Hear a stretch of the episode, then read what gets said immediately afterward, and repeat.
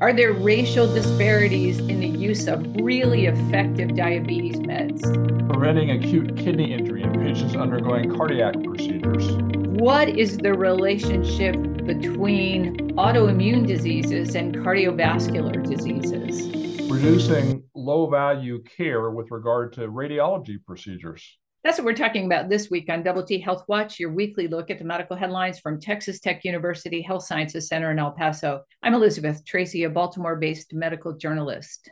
And I'm Rick Lange, president of Texas Tech University Health Sciences Center in El Paso, where I'm also dean of the Paul L. Foster School of Medicine. Rick, I'm going to give you carte blanche this morning. Which one would you like to start with? Let's first talk about preventing acute kidney injury in individuals that had cardiac procedures. How's that? Sounds good to me. That's in JAMA. Great. And specifically, we're talking about procedures in which people get dye, that is a radiographic material that allows us to see images, and that's usually associated with coronary angiography. And we know that if you give too much of this dye to individuals, it can cause acute kidney injury, especially in those that are already at risk. And we can estimate that. You know, for years we've known it can cause acute injury, but we've not done a really good job of trying to prevent that. So these investigators devised a specific program that they rolled out to all invasive cardiologists at three cardiac cath labs in Canada. And by the way, let's shout out to one of our longtime listeners and friends, Tom, who's been faithful as a Canadian to listen to us for 19 years. So, Tom, this is for you. So here's what they did.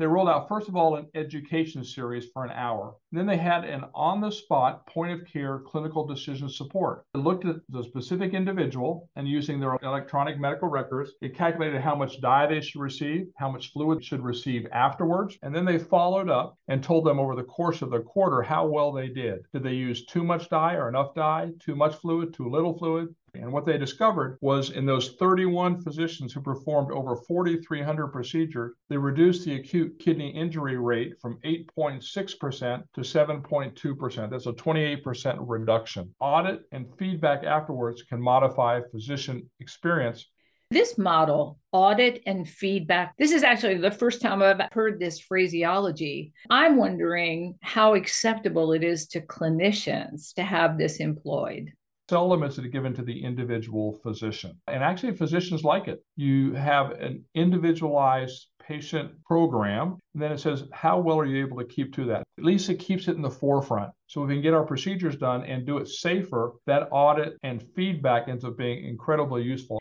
I think this sounds like a really interesting model. I'm also wondering about this relatively modest reduction and where would you look to reduce it even further, or is it just not possible to do that? Elizabeth, I do think we're able to do a better job. For example, most of the acute injury that occurred in this subset was in individuals in whom the amount of dye that was recommended was actually exceeded. As you know, Elizabeth, I ran a cardiac cath lab for 20 years, and our incidence of acute kidney injury in these individuals that were at high risk, when we kept to all of our guidelines, was less than 2%. The people who developed acute injury was those that received more dye or less fluid afterwards to wash the dye out. So I'm confident we can get those numbers even lower, even in high risk individuals. Let's turn from here to the Lancet. And this is a very comprehensive look at the relationship between autoimmune diseases and cardiovascular risk. In this case, they took a look at 19 autoimmune diseases and 12 cardiovascular diseases in 22 million individuals in the United Kingdom. And folks who were newly diagnosed with any of these 19 autoimmune diseases between January 2000 and December, the end of December 2017. And people younger than 80 years of age at diagnosis and free of cardiovascular disease up to 12 months after their diagnosis. And then they match those folks with up to five individuals using the same demographic. Almost a half a million individuals with the autoimmune diseases, over 2 million of the controls. Other patient characteristics mean age at diagnosis of their autoimmune disease 46.2 years. Almost 61% of those were women. The incidence rate of cardiovascular disease was was 23.3 events per 1,000 patient years if you had an autoimmune disease versus 15 per 1,000 patient years in those without one. They also calculated if you had one autoimmune condition versus two or three, sure enough, your incidence of cardiovascular disease also went up in a linear way. The autoimmune diseases that were most problematic systemic sclerosis, Addison's disease, systemic lupus erythematosus, and type 1 diabetes. So they conclude then at the end of this study that people with autoimmune disease need to be scrutinized very carefully and managed for their cardiovascular disease risk.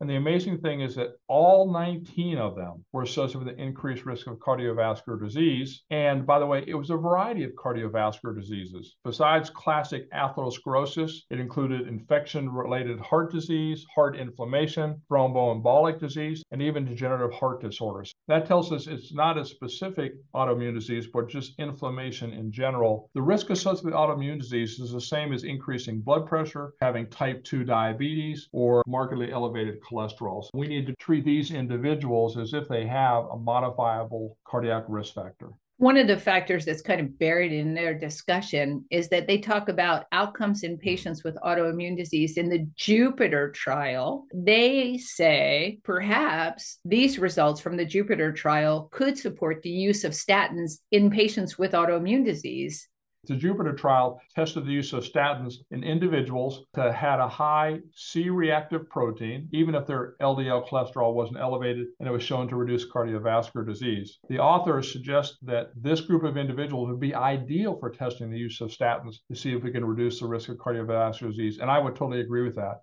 Let's go back to JAMA. This is talking about reducing the use of x rays in situations where they may not be particularly useful. There are a number of musculoskeletal conditions in which tests are ordered where usually, unless there's some obvious reason, the x ray doesn't provide any additional helpful information. We're talking about things like spine x rays or cervical x rays or x rays of the shoulder, hip, knee, when someone sprained it or someone has just chronic pain where it's not going to be particularly useful. What these investigators do, they do a very novel thing. Instead of just putting out all these blurbs and saying, okay, here's the authorized use and don't do it for this, and you get all these lists, they're very difficult to follow. They just targeted the 20% of referrers who were the highest users of these 11 different imaging techniques. They said, hey, we want you to know that you're among the top 20% of users of x rays. And they did it in one of two ways. They either notified them at one time or two times. They used a visual chart or not. The visual chart would indicate where they were in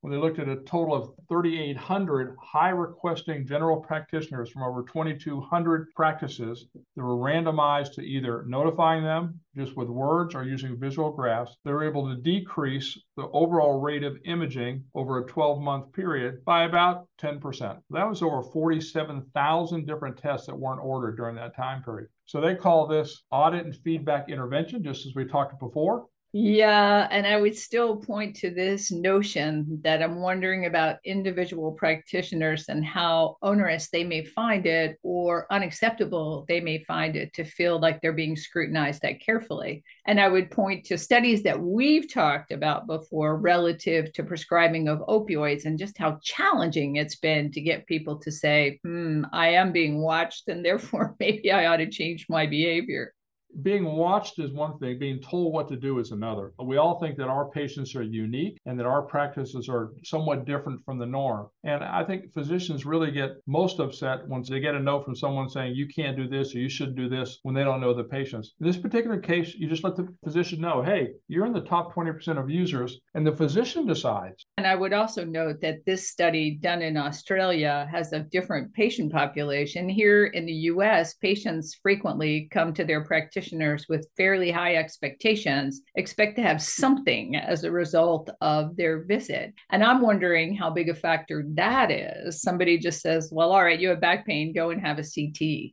Yeah, and that's the easiest way to get around Elizabeth. You don't have to spend much time with the patient. Conversely, if you spend some time and say, hey, listen, we know from studies that the CT is not likely to be helpful, but physical therapy can be extremely helpful. And we can reserve a CT for later because it exposes you to radiation. So you're right, there are always trade offs staying in JAMA, finally, let's turn to one of the things we've examined very closely in lots of different places, and that's inequity among different ethnicities with regard to lots and lots of health interventions. And in this case, it's the use of two novel therapies for type 2 diabetes, and those are SGLT2 inhibitors and GLP 1 receptor agonists these are newer agents. They're more expensive than everything else that's going on out there. And it's already been shown in other populations that there's a disparity among who gets these agents. They're known to reduce the risk of cardiovascular disease and chronic kidney disease progression in folks with type 2 diabetes. People who have private health insurance in other populations have been getting these prescribed more often than those who don't. So, this study took a look at the US Veterans Health Administration's corporate data warehouse. Wow, that's got to be a gigantic database. They examined the use of these agents in adult patients with type 2 diabetes and at least two primary care visits for about two years. They also looked at self identified race and ethnicity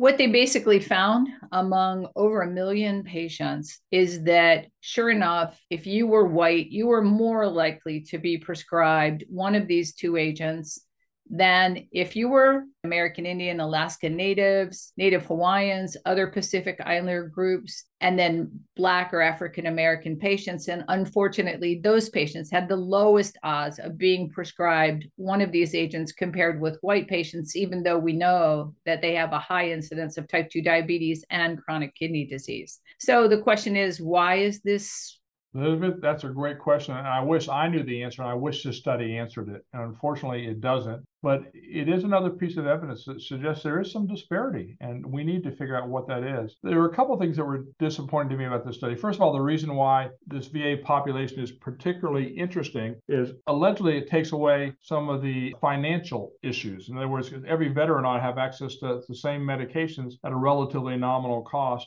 Unfortunately, this particular study, even though the cost sharing is lower in veterans hospitals than in non veterans hospitals, it's not negligible. The other thing that was really disappointing is that even in the VA population, the use of these medications was under 11%. And these are recommended for most individuals with diabetes, regardless of whether their sugar is extremely high, to prevent, as you mentioned, cardiovascular disease and kidney disease. And there was a 16 to 18 fold difference across different veteran hospital systems. This is disconcerting, Elizabeth. I also found it very interesting that there was such a variation among different centers. I also learned a new term, and I don't know if you were already familiar with this pharmacoequity. I suspect that we're going to be hearing a whole lot more about that as time goes on.